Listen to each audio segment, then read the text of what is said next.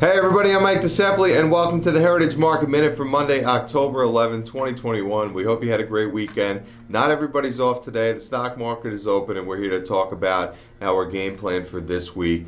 It's a partial market holiday as the bond market is closed today and many banks appear to be closed as well in observance of Columbus Day. Uh, but nonetheless, the equity markets are open and we have a pretty big week coming up here. So let's talk about some of the things that we're seeing in the market today. We continue to see persistent pressure uh, in oil prices, right? Oil prices moving up, a combination of a major increase in demand as well as supply constraints and crunches uh, have oil back over $80 a barrel for the first time in almost 18 months.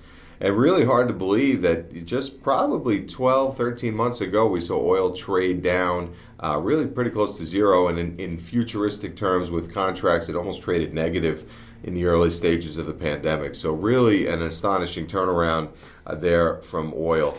Um, there will be a vote in the House uh, set to vote, I think, either today or tomorrow about the debt ceiling extension, right? So, they pushed the debt ceiling uh, deadline, if you will, out uh, from in here in October to December 18th. Not sure, you know, what's going to change between now and then in terms of the parties in their particular stance, but at least it'll give more time for these negotiations uh, to continue. So keep an eye on that vote. Uh, we believe it'll pass the market, uh, certainly pricing in the fact or the likelihood uh, that that will pass as well.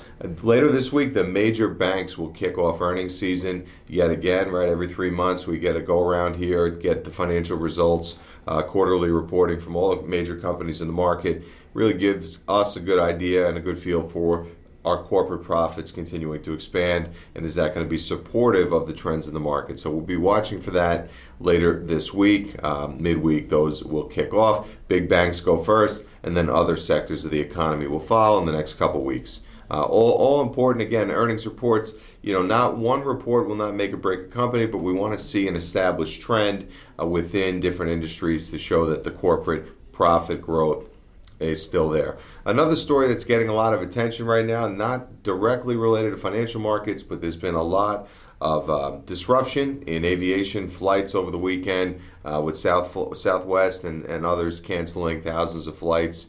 Um, so this is a situation that bears watching. Uh, early reports blaming weather uh, for some of the cancellations, but uh, subsequent reports think it might be more about a stage walkout. Uh, so that is something to uh, keep an eye on. We're not airline investors uh, in particular airlines, so not a big concern for us. Uh, but a national story that bears watching. So that's all we have for today. Stock market open, bond market closed. market's higher right now to start the week. We'll see where they close later today. We will be back later this week on Friday with the Heritage Market Pulse. We have hope you have a great Monday, and we will see you then.